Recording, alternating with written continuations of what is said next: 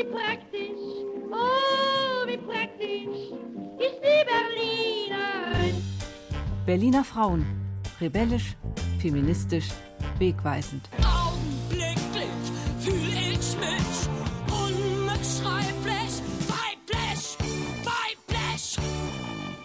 Herzlich willkommen zu Clever Girls. In unserer Podcast-Reihe haben wir lauter Frauen versammelt, die in Berlin in Vergessenheit geraten sind. Völlig zu Unrecht, wie wir finden. Tolle Frauen aus den vergangenen 100 Jahren, mutige und laute darunter, aber auch nachdenkliche und stille. Allesamt Vorbilder und Role Models, Künstlerinnen, Sozialreformerin, Juristin, von der Ärztin bis zur Zoodirektorin. Und heute, heute wird's sportlich.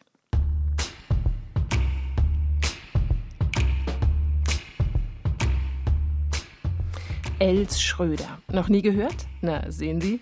Auch bekannt als Turnmutter Schröder war sie die erste Frauenturnwartin Deutschlands. Sie war es, die die deutschen Turnerinnen bei den Olympischen Spielen 1936 in Berlin zu Gott geführt hat. Ohne übrigens glühende Nationalsozialistin zu sein.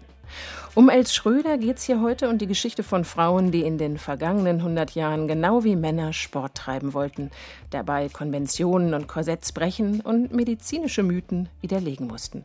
Und natürlich fragen wir uns, was aus den kühnen Anfängen wurde, wie es heute um den deutschen Frauensport steht. Ich bin Susanne Utsch und ich freue mich sehr, mich auf die Spur von Els Schröder mit zwei Gästen zu begeben, die sich schon lange mit Frauen im Breiten- und Spitzensport Spitzensport beschäftigen. Annette Hoffmann und Petra Schoppe, herzlich willkommen. Hallo. Corona-bedingt sitzen wir leider nicht alle im gleichen Studio. Petra Schoppe ist uns aus Leipzig zugeschaltet. Frau Schoppe, Sie sind an der Leipziger Uni Fachgebietsleiterin für Sportsoziologie, sind auch Sporthistorikerin und neben vielen, vielen anderen Funktionen und ehrenamtlichen Tätigkeiten sind Sie die Vizepräsidentin des Deutschen Olympischen Sportbundes. Engagieren sich für die Gleichstellung im Sport. Frau Schoppe, was liegt Ihnen denn da besonders am Herzen? Oh, das ist ein ganzer Strauß von Themen. Aber letzten Endes den Zugang zum Sport, und zwar auf allen Ebenen, für alle zu ermöglichen, das ist das ganz große Ziel. Aus Ludwigsburg hören wir Sie, Frau Hoffmann, am Telefon. Sie sind Sporthistorikerin, Professorin an der Pädagogischen Hochschule und einer Ihrer Schwerpunkte ist die Entwicklung und Ungleichheit im Frauensport. Sie sitzen als Vizepräsidentin im Präsidium des Deutschen Turnerbundes. Das ist heute nicht ganz unwichtig, als Schröder war Turnerin. Und das ist nur eine von Ihren vielen ehrenamtlichen Tätigkeiten. Daher kennen Sie beide sich auch schon sehr, sehr lange. Frau Hoffmann, am schönsten wäre es natürlich, wenn wir jetzt gleich einen Ton von Els Schröder gehört hätten. Aber so wahnsinnig viel gibt es von ihr und über sie gar nicht, oder? Ja, also die Quellenlage sieht ziemlich schlecht aus und sie ist ja jetzt auch schon eine Weile tot, sodass wir sie auch nicht mehr befragen können. Wir haben ein, zwei Artikel über Els Schröder, aber viel mehr gibt es momentan nicht. Wir müssten da noch mehr Recherche betreiben. Der Turnerbund hat einen Preis nach ihr benannt. Das ist einer der vielen Aspekte, warum wir heute über sie sprechen wollen. Auch ihre Vorbildfunktion, die wir herausarbeiten wollen. Aber ich habe gedacht, bevor wir das vertiefen, müssen wir irgendwie mal ein Gefühl dafür bekommen, wie es mit dem Frauenturnen eigentlich so aussah. Es war ja so, Turnvater Jan hat in der Hasenheide nur Männer um sich versammelt und das Turnen für Frauen, das steckte ja noch mehr oder weniger in den Kinderschuhen, als sie 1899 geboren wurde. 1880, 1890. Wie sah das aus? Ich habe gedacht, vielleicht simulieren wir mal die Zeit und Sie lassen mich eine typische Aufwärmübung für Frauen machen. Was soll ich tun? Auf jeden Fall stellen Sie sich auf. Ja, habe ich gemacht, hier mit Aufrecht, Kopfhörer. Ja. ja sehr wichtig, aufrecht stehen, ja. ihre Beine geschlossen. Geschlossen, ja. Ja, Kinn hoch. Mhm, mach ich. Die Arme, ja, die Arme dürfen sich schwingen, rechts und links. Ja, auch das mache ich. Le leicht in die Knie gehen. Ja. Dann stoppen wir das Schwingen und Sie beugen sich mal mit gestreckten Beinen nach vorne bis zur Waagrechten. Diese gestreckten Beine, sind die wichtig? Ist das so eine Art Verhaltensregel, die ich beachten muss? Zur damaligen Zeit ja. Heute würde man unter Umständen zur Rückenschonung leicht dabei in die Knie gehen, aber damals waren die Beine, die Knie durchgestreckt. Was war denn sonst noch verboten und verpönt? Auf jeden Fall war kein Spreizen der Beine angesagt. Sie müssen sich vorstellen, sie hatten Röcke an oder Kleider. Das heißt, keiner durfte irgendwie unter die Röcke sehen. Auch Überkopfbewegung war nicht erlaubt. Also ein ziemlich eingeschränkter Radius, ne? So, ich setze mich Genau. jetzt, ich setze mich mal wieder, Frau Choppe. Also Anstand war ein großes Thema, als das mit dem Turnen für die Frauen losging. Ja, sehr groß. Eigentlich eins der zentralen Themen. Man hatte immer Angst, dass irgendwelche Übungen, dass sie anstößig sind. Es war gegen die Schicklichkeit der Frau. Man hatte Angst vor Kräftigung der Frauen, körperlicher Deformierung. Man dachte, durch die Kräftigung der Frauen kommt es zu einer Vermännlichung und hat damals in einem Mannweib gesprochen. Und damit verbunden war wieder die Gefahr der Emanzipation. Das war die höchste Gefahr, die die Männer, die Pädagogen, die, die Mediziner damals anbrachten. Jetzt kommen wir in die Zeit, in der Els Schröder angefangen hat, selbst zu turnen. 1899, habe ich eben schon gesagt, wurde sie geboren. Was wissen wir denn über sie? Wie sah sie aus? Wer war sie? Ja, ich habe eigentlich nur zwei Bilder von ihr gesehen. Da war sie noch ja, in ihren 30er, 40er Jahren. Halblange Haare, dunkle Haare, leicht gelockt. Er machte vom Bild her einen sehr sympathischen Eindruck.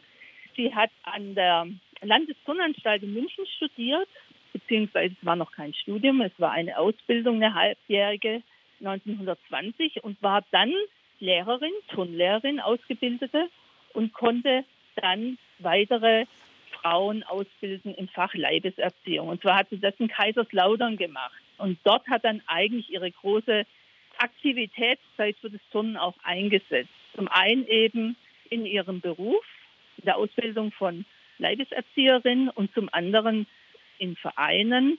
Und dort hat sie sich dann vor allem in der Pfalz in verschiedenen Funktionen eingesetzt, um das Frauen- und Mädchenturnen zu fördern. Frau Choppe, wie sahen denn Turnerinnen vor 100 Jahren aus? Das war ja dann die Zeit, wo das doch schon mehr en vogue kam. Lässt sich das mit diesen oft ja sehr androgynen Frauenkörpern von heute vergleichen? Also der Typ Frau hat sich ja durchaus verändert. Vom Korsett hatte man sich verabschiedet, die Kleidung wurde freier. Wenn man die Frisuren betrachtet, die Bubiköpfe, also insgesamt eine etwas sportlichere, aktivere Vorstellung von vielen Frauen dann auch umgesetzt. Und das finden wir dann auch bei den Turnerinnen. Und ich meine, so sieht auch Els Schröder auf einem der Bilder aus, äh, das sie zeigt, als sie da zur Turnwartin wurde. Also so eine Art ideales Frauenbild der deutschen Turnerin. Turnwartin wurde sie am 4. Oktober 1929. Und das war ja nicht nur für Els Schröder ein sehr einschneidendes Datum, sondern es war tatsächlich der Tag, an dem zum ersten Mal eine Frau Frauenturnwart, das war damals ja noch maskulin bezeichnet, in Deutschland wurde. Frau Hoffmann, war das eine kleine Revolution im Turnerbund? Ja, auf jeden Fall. Sie hat es ähm, nicht eindeutig äh, geschafft, sondern sie hatte auch Gegenkandidaten, als sie damals zur Turnwartin Wart gewählt wurde. Sie hat gewonnen mit 188 Stimmen zu 148. Aber es war revolutionär, auf jeden Fall, da sie ja die erste war. Was hatte denn so eine Frauenturnwartin für Aufgaben? War die Funktionärin? War das so ähnlich? Kann man sich das mit heute mit irgendeiner Ebene vergleichen? Genau, das ist eigentlich wie unsere Vizepräsidentin Frauen und Gleichstellung heute. Natürlich hatte sie bestimmt weniger noch zu tun, beziehungsweise noch nicht ganz die Macht, würde ich mal sagen, wie das heutige Amt. Aber sie hatte vor allem die Betreuung der Frauen, dann auch bei den Olympischen Spielen 1936 in Berlin. Und sie hat sich insgesamt für die Belange der Frauen eingesetzt, bei Turnfesten. Es war ja dann auch neu, dass Frauen überhaupt bei Turnfesten teilnehmen durften. Und ich denke, dass Els Schröder da aktiv mitgewirkt hat. Sie hat auch mitgewirkt bei diesen Massenaufführungen. Ja, was ist das Frauen denn? Frau Hoffmann, was sind, können Sie uns das mal so ein bisschen szenisch erzählen, wie das war? Da gab es diese Turnfeste, haben Sie gerade gesagt. Ich glaube, ein, Ja. ein großes war im Oktober 33. Was hat sie da, da hat sie Freiübungen angeleitet? Wie, wie sah das Genau, aus? Freiübungen sind Übungen für Hunderte oder Tausende von Turnern oder Turnerinnen. Und hier war es eben aufgeteilt nach Geschlecht. Und sie hat damals 17.000 Turnerinnen geleitet in einer Art Choreografie, muss man sich das vorstellen. Gymnastische Übungen auf dem Stand und die sollten Bilder ergeben für das Publikum. Aber 17.000 Frauen, das ist ja Wahnsinn. Wie, wie groß war denn da die Fläche? Das ist ja wirklich immens. Das war, dieses Turnfest war in Stuttgart, das war in dem damaligen Neckarstadion, hatte wahrscheinlich noch einen anderen Namen. Und das ist ein großes Fußballstadion, kann man sagen. Und hat sie diese Übung auch mitentwickelt und, und, und sich ausgedacht? Dazu habe ich leider keine Angaben, aber ich gehe davon aus, dass sie da auch noch Helfer und Helferinnen hatte. Dann würde mich natürlich noch interessieren, diese schönen Bilder, die die Frauen erzeugen, sind das eine, aber durften die Turnerinnen dann so auch an den Wettbewerben teilnehmen? Hat sie sich für sowas auch eingesetzt? Es gab Mannschaftswettbewerbe, vor allem dann auch bei den Olympischen Spielen für Turnerinnen ab 1932, meine ich, bei den Olympischen Spielen Los Angeles und dann eben auch 36. Das heißt, es gab nur eine Mannschaftsmedaille. Man hat an verschiedenen Geräten geturnt. Es gab aber auch gymnastische Übungen und die hatte sie 36 wieder mit angeleitet beim deutschen Team. Frau Schoppe, 1936, da klingeln natürlich sofort alle Glocken. Hatte es auch mit der NS-Zeit zu tun, dass Frauen zugelassen wurden, dass so viele Frauen bei der Berliner Olympiade dabei waren? Für die Olympischen Spiele 1936 haben wir so eine ja, spannende Situation, dass einerseits das Frauenbild im Nationalsozialismus eher in Richtung mütterstarker Söhne, also auch ein Zurückdrängen in den häuslichen Bereich für Frauen beinhaltete. Also das, was in der Weimarer Republik möglich war für Frauen, wurde ja dann an vielen Stellen äh, wirklich zurückgerollt. Auf der anderen Seite war ein starkes Bestreben, mit Erfolgen bei den Olympischen Spielen der Weltöffentlichkeit die Überlegenheit auch ähm, Deutschlands zu präsentieren. Und für diesen Zweck hat man dann eben auch Frauen in einem starken Maße äh, für die Olympischen Spiele entsprechend leistungsfähig machen wollen. Und das führte auch dazu, dass das Turnen der Frauen und insgesamt auch das deutsche Frauenteam bei den Olympischen Spielen mit einer intensiven Vorbereitung am Ende sehr, sehr erfolgreich gewesen ja, sagen also Sie doch mal, wie erfolgreich hm? waren die denn? Was war denn Els Schröders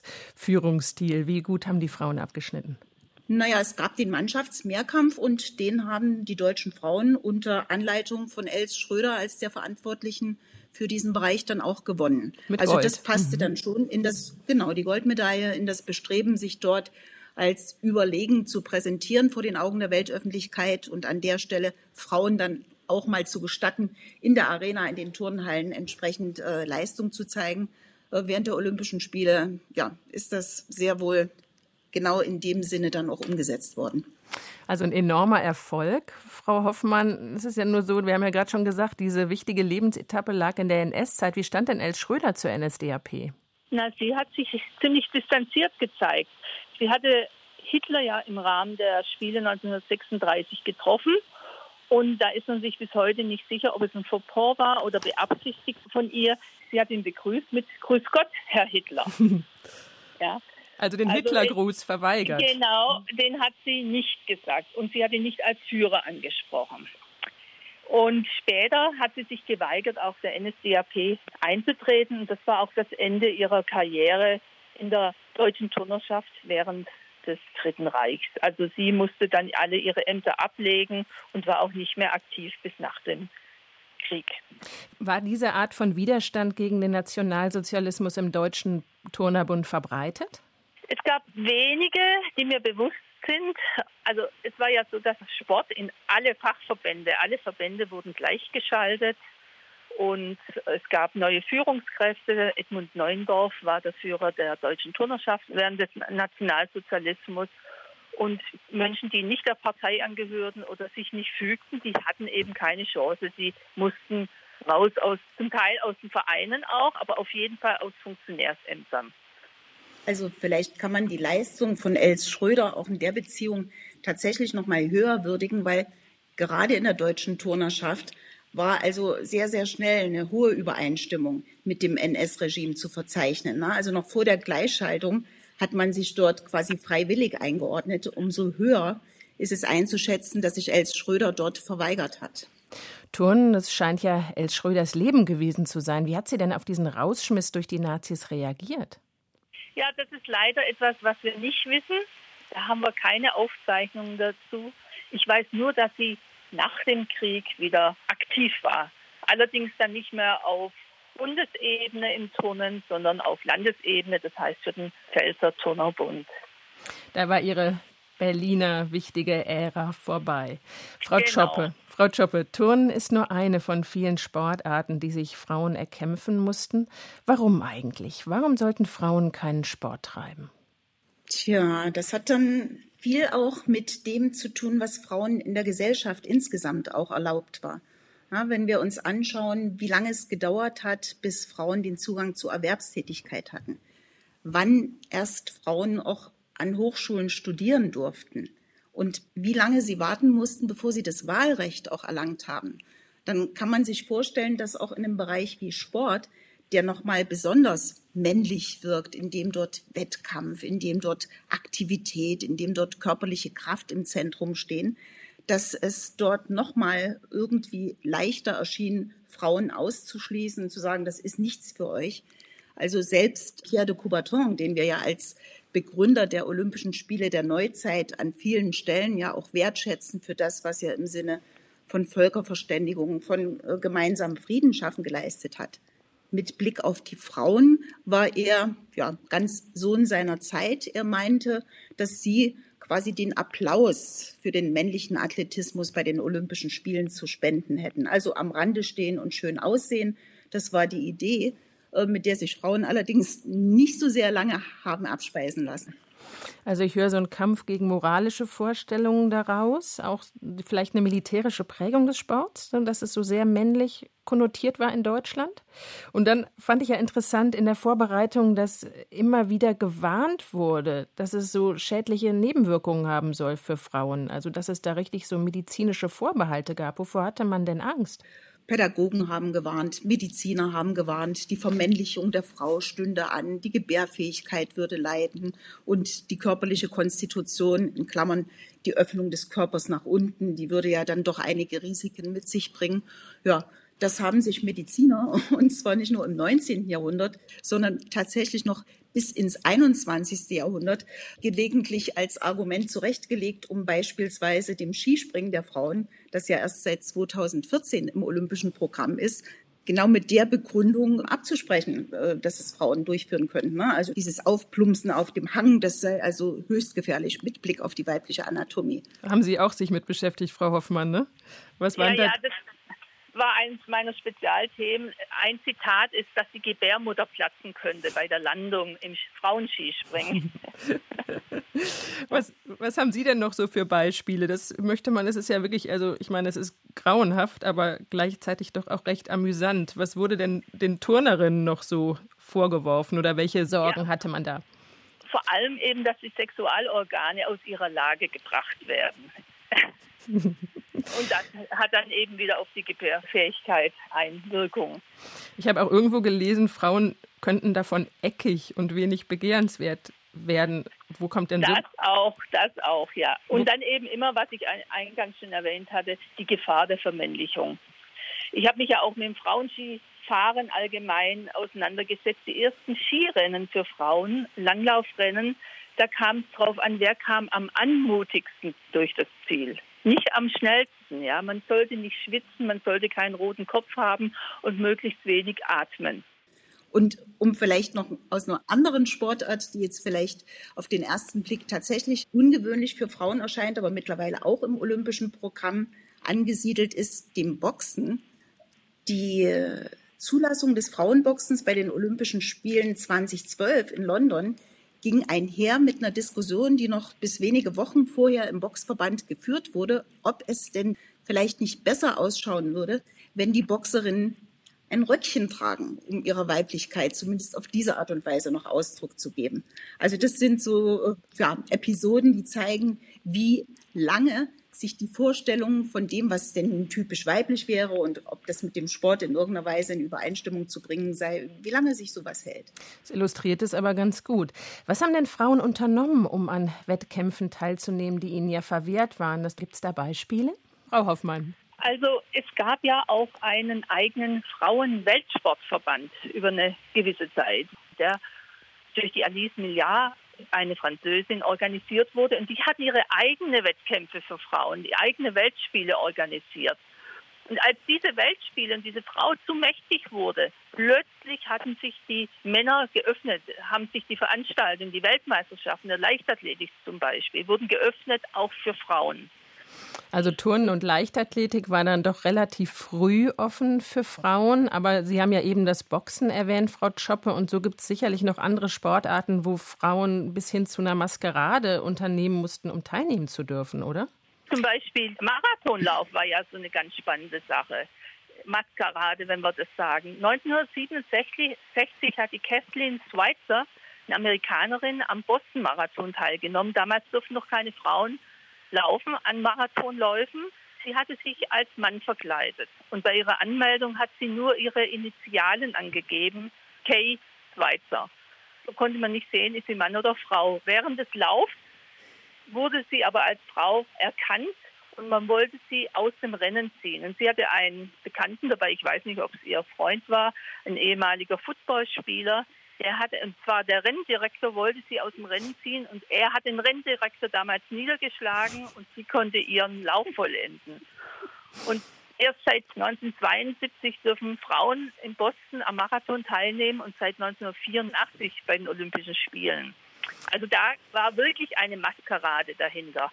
Frau Choppe, haben Sie auch noch so ein Beispiel? Also es gibt sicher wirklich schon von den Anfängen äh, beispielsweise des Radsports Beispiele, wo dann in einer entsprechenden Broschüre noch im 19. Jahrhundert die Überschrift lautete, Madame, Sie radeln wie ein Mann. Und das war alles andere als anerkennend gemeint. Ne? Also Frauen, die dort sich mit dem Rad mutig durch die Gegend bewegten, wurden auch unter der Perspektive Vermännlichung quasi charakterisiert. Und ähm, auf der anderen Seite finden wir ja mittlerweile tatsächlich Frauen in allen Sportarten. Und, und das macht das Beispiel von Katrin Schweizer vielleicht ganz gut deutlich, ohne ihre männlichen Begleiter, die dafür gesorgt haben, dass sie diesen Boston-Marathon beenden konnte, ja, würden wir möglicherweise noch länger auf die Beteiligung von Frauen auch an Marathonläufen warten müssen. Das heißt, du brauchst starke Verbündete, und du solltest dir, und das hat Katrin Schweizer dann auch später in ihrem sportpolitischen Wirken sehr, sehr gut verstanden, du solltest dir entsprechende Verbündete auch bei den Männern in einflussreichen Positionen sichern. Und wenn ich das mal übertragen darf, dann ist es ja mittlerweile so, dass das Internationale Olympische Komitee, was in seinen Anfängen mit Pierre de Coubertin Frauen von den Spielen fernhalten wollte, Pierre de Coubertin war zum Beispiel sehr empört, als bei den Spielen 1912 in Schweden das Schwimmen für Frauen zugelassen wurde. Und er hat sich tatsächlich wörtlich über diese feministischen Schweden empört, die da eine nächste Bastion für die Frauen quasi geräumt hätten. Also in den Anfängen noch völlig gegen eine Beteiligung von Frauen und heute durchaus vorbildlich, wenn es darum geht, Frauen eine gleichberechtigte Teilhabe, wirklich 50 Prozent Frauenanteil bei den Olympischen Spielen umzusetzen, wenn, was wir sehr hoffen, in Tokio im nächsten Jahr die Spiele stattfinden können, dann werden alle Sportarten von Frauen ausgeübt werden und sie werden ungefähr die Hälfte der Aktiven stellen. Und das finde ich, ist bezogen auf den Zeitraum, über den wir sprechen, dann durchaus eine bemerkenswerte Entwicklung, die am Anfang nur mit sehr kleinen Schritten vorangegangen ist, aber mittlerweile, glaube ich, zumindest was die Beteiligung von Frauen aktiv in den Sportarten doch schon einen sehr, sehr guten Stand erreicht hat. Jetzt haben Sie eine schöne Überleitung zum Heute gemacht, Frau Schoppe. Frau Hoffmann-Els Schröder, die 1996 gestorben ist, hochbetagt, 97 Jahre ist sie alt geworden, glaube ich. Seit 1999 gibt es einen Preis, der nach ihr benannt wurde. Wofür wird der verliehen? Hat, warum hat sich der Turnerbund so entschieden? Ja, das war im Jahre ihres Todes, hat man sich wieder ihren Ehrenämtern und ihres Engagements erinnert und hatte einen Preis eingeführt für bestimmte Frauen, die sich engagieren im Bereich Turnen, aber nicht nur im praktischen Turnen, sondern auch durch Funktionärsarbeit. Es sind vor allem Turnwartinnen auf Bundesebene, auf Landesebene, aber auch zum Teil Sportwissenschaftlerinnen innerhalb des Deutschen Turnerbundes, die sich mit der Thematik des Turnens in verschiedenen Facetten auseinandergesetzt haben. Wird Els Schröder damit posthum auch für ihren Mut geehrt, da auch so kühn Hitler gegenüberzutreten?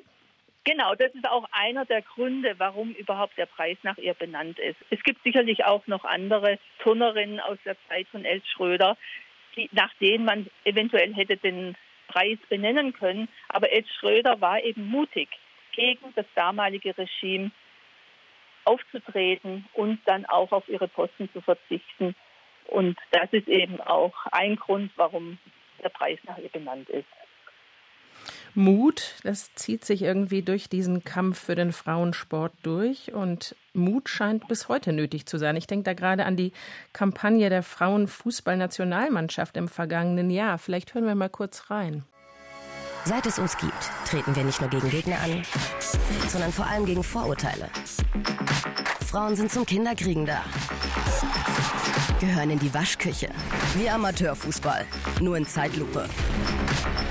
Aber weißt du was? Wir brauchen keine Eier. Wir, wir haben Pferdeschwänze. Das war ein Werbespot von der Commerzbank, dem langjährigen Sponsor der Frauenfußballnationalmannschaft, ausgerichtet und hatte diesen wirklich sehr provokanten Satz, wo man kurz schluckt, auch wir hier. Wie waren denn die Reaktionen, Frau Schoppe? Großartig. Also ich habe dieses Video auch mehrfach geteilt und ähm, ja, einfach so frech, so selbstbewusst, aber natürlich auch mit dem Wissen um die Leistungen, die das Frauenteam äh, des DFB in den zurückliegenden Jahren auch erbracht hatte.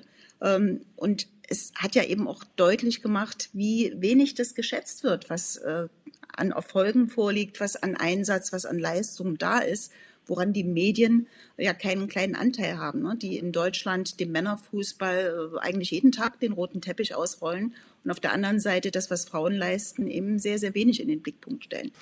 Also was ich daran auch so interessant finde, wir konnten hier leider jetzt nur einen kleinen aus rechte Gründen Ausschnitt spielen. Es geht da ja um Klischees und Vorurteile, aber es ist doch wirklich sehr erfrischend, wie sehr die so humorvoll und ironisch aufgegriffen werden. Also wie so eine Art Machismo-Gegenschlag, oder? Ja, Absolut. Also das Ding war so klasse gemacht und hat ja auch nochmal Bezug genommen auf dieses, äh, ja, ich würde schon sagen, berüchtigte, also zumindest legendäre Kaffeeservie, was ihnen äh, seinerzeit für den ersten Europameistertitel, ja, man kann schon sagen, womit sie abserviert worden sind.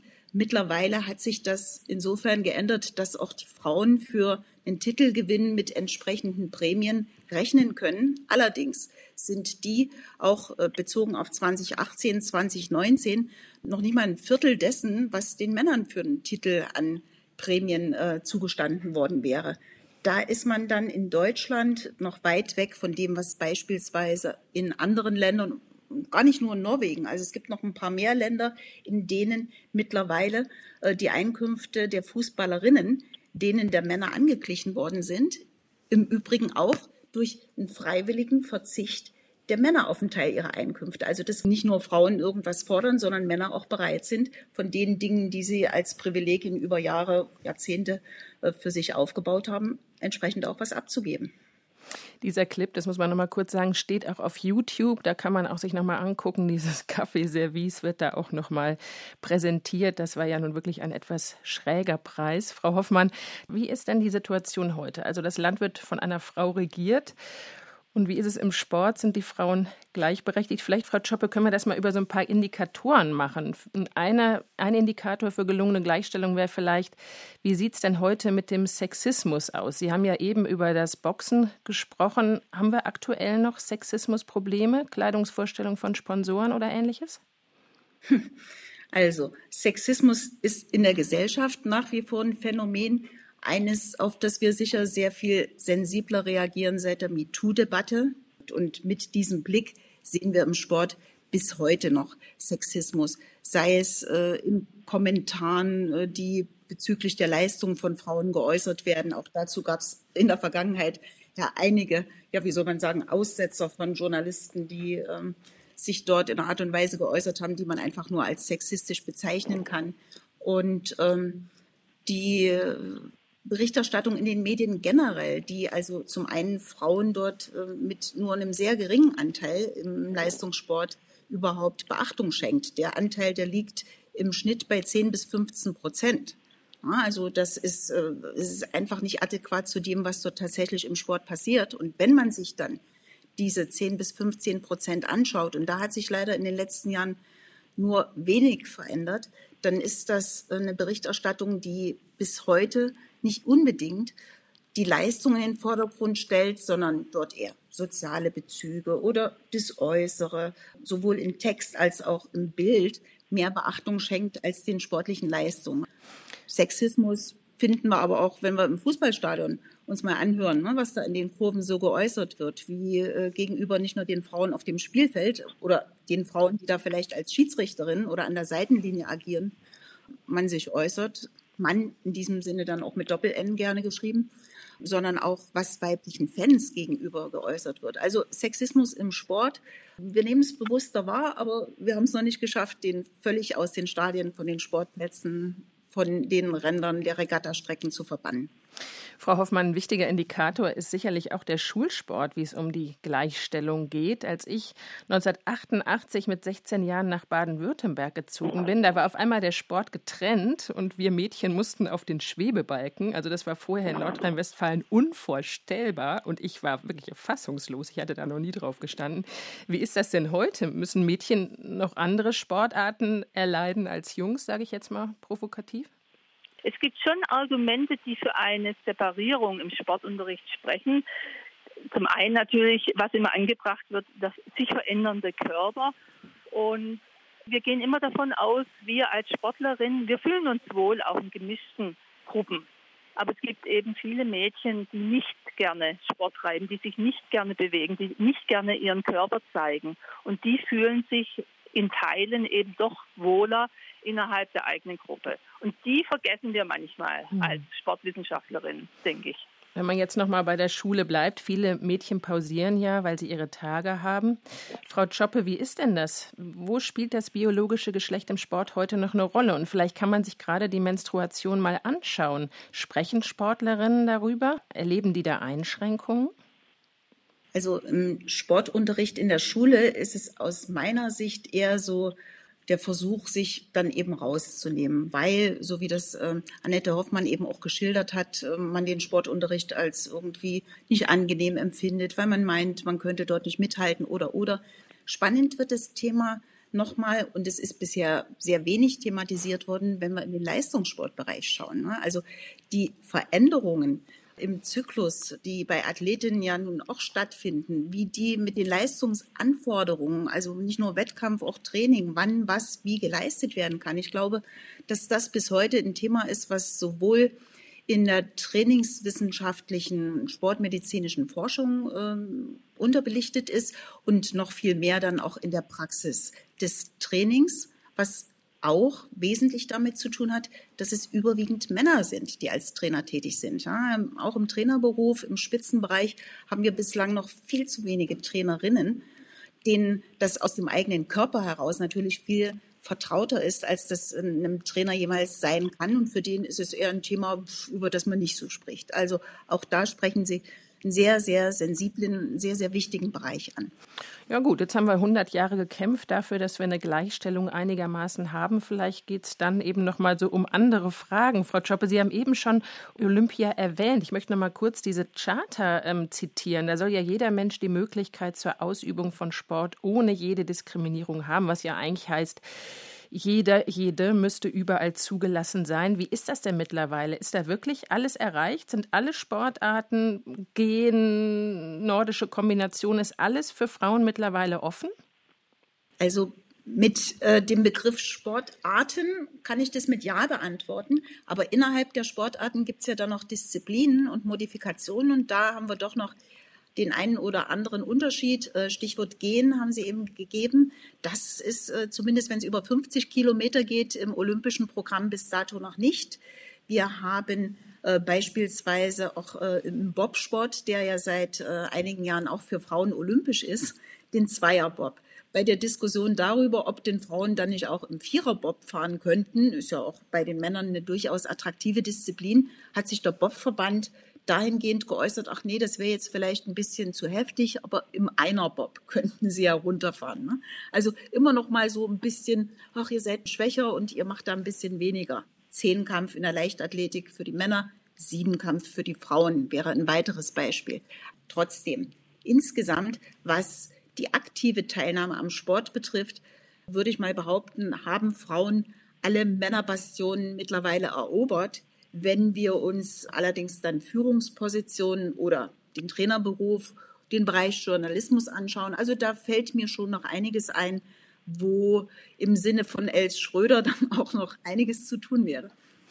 Frau Hoffmann, wie steht es denn ums Geld? Sind wir da auch schon bei einer Ebenbürtigkeit von Männern und Frauen angekommen? Also wir hatten ja vorhin schon das Beispiel Fußball, dass wir hier ganz andere Entlohnungen haben, Preisgelder haben und auch die Gehälter der Bundesligaspielerinnen sind viel, viel, viel äh, geringer als die der Herren. Also die können ja kaum davon leben. Die meisten haben noch einen Nebenjob. In anderen Sportarten meine ich, gleicht es sich immer weiter an. Soviel ich weiß, sind im Tennis die Preisgelder mittlerweile gleich. In Wimbledon zum Beispiel, Männer und Frauen. Und im Golfen, es tut sich einiges, aber ich habe da auch keinen genauen Einblick. Und was Trainer und Trainerinnen angeht, da muss ich sagen, muss ich total packen. Und überhaupt. Aber das kann ich gerne ergänzen mhm.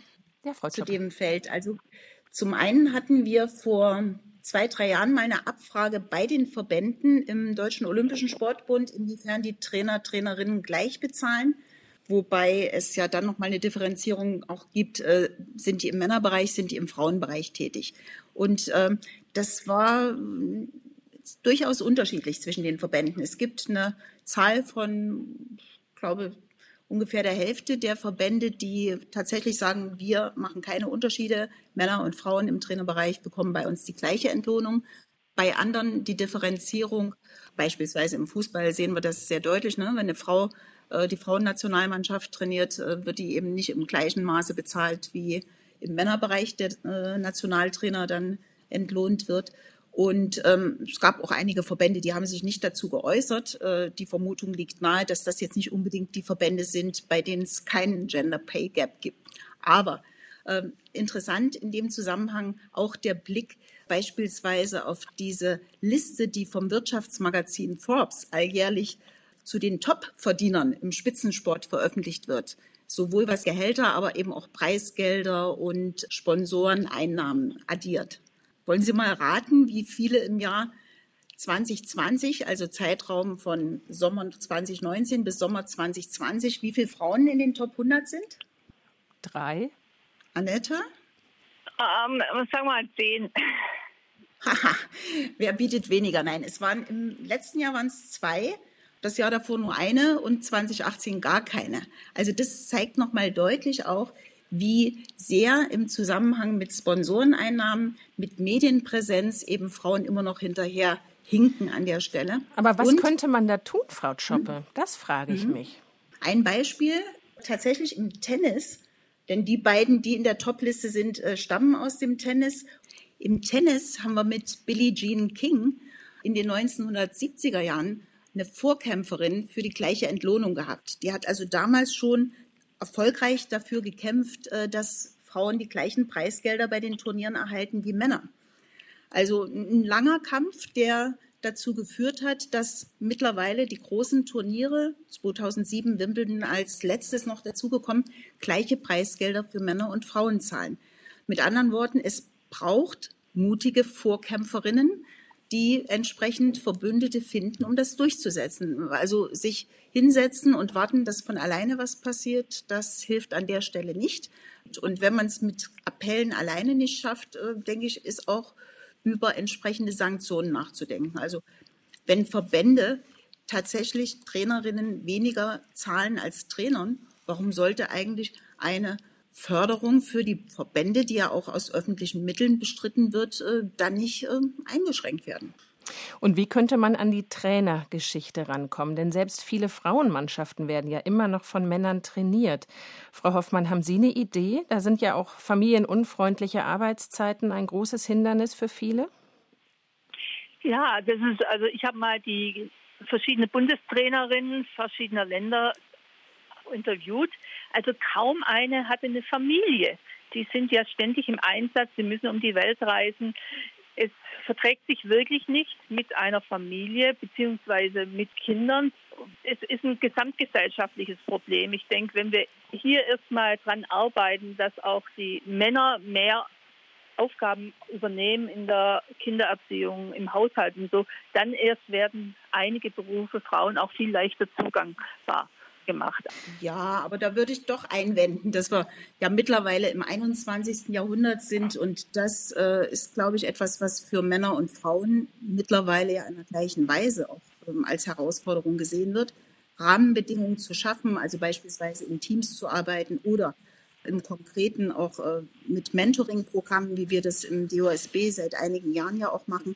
Also da gibt es durchaus Ansatzpunkte, Stichwort Mentoring, Stichwort Personalentwicklung motivieren, um ja, tatsächlich im 21. Jahrhundert dann auch anzukommen. Und wir haben im frühen 20. Jahrhundert angefangen und landen jetzt im 21. Jahrhundert. Und ich habe das Gefühl, die Kämpfe, die Errungenschaften von Sportlerinnen, wie ja auch als Schröder, die haben Auswirkungen über den Sport hinaus gehabt. Vorbildhaft hat sie da doch einiges bewegt, oder? Was würden Sie für ein Resümee ziehen, Frau Chopper und Frau Hoffmann?